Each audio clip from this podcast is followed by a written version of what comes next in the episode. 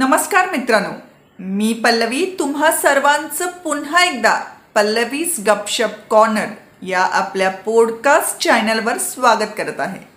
मग सुरुवात करूया आजच्या गप्पांना. आज आपण माहिती करून घेणार आहोत गोपाळ काला आणि दहीहंडी या सणांविषयी. तर मित्रांनो श्रावण महिन्यातील अष्टमीला सर्वत्र कृष्ण जन्माष्टमी साजरी केली जाते.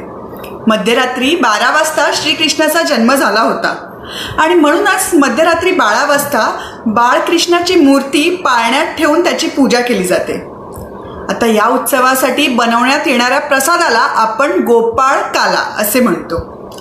गोपाळ काला या पदार्थात पोहे लाया काकडी खोबरं दही साखर मीठ हे असे सर्व पदार्थ एकत्र मिसळून त्यावर फोडणी दिली जाते. मित्रांनो गोपाळ म्हणजेच गायींचं पालन करणारा.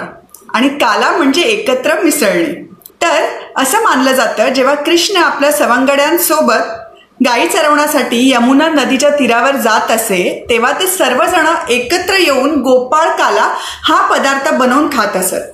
आणि म्हणूनच आपण गोपाळ काला हा पदार्थ कृष्ण जन्माष्टमीला प्रसाद म्हणून आवर्जून बनवतो आणि तो सगळ्यांमध्ये वाटला जातो. तर मित्रांनो ही होती माहिती गोपाळ कालाविषयी आता आपण जाणून घेऊया दही हंडीविषयी तर कृष्ण जन्माष्टमीच्या दुसऱ्या दिवशी दहीहंडी साजरी केली जाते.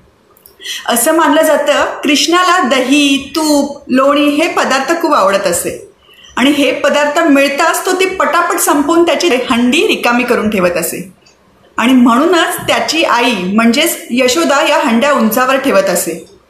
परंतु आपल्या मित्रांच्या सहाय्याने एकामेकावर चढून या हंडीपर्यंत पोचायचा आणि ही हंडी फोडून त्यातले पदार्थ ते एकत्र बसून खात असत आणि म्हणूनच बाळकृष्णाच्या या लीलांच्या आठवणी खातर आपण आजही दहीहंडी हा सण साजरी करतो. तर दहीहंडीच्या दिवशी एका हंडीमध्ये दही दूध लोणी तूप साखर फळं असे पदार्थ मिश्रण करून ती हंडी आपण उंचावर दोरीच्या सहाय्याने बांधतो. आणि मग ही हंडी फोडण्याचा प्रयत्न केला जातो. आता ही फो हंडी फोडणाऱ्यांना आपण गोविंदा असे म्हणतो. आणि हेच गोविंदा गोविंदा आला रे आला असं म्हणत या हंडीपर्यंत पोचायचा प्रयत्न करतात आणि ती फोडून टाकतात. आजच्या काळात दहीहंडी म्हणजे एकत्र येऊन एक लक्ष साध्य करणे.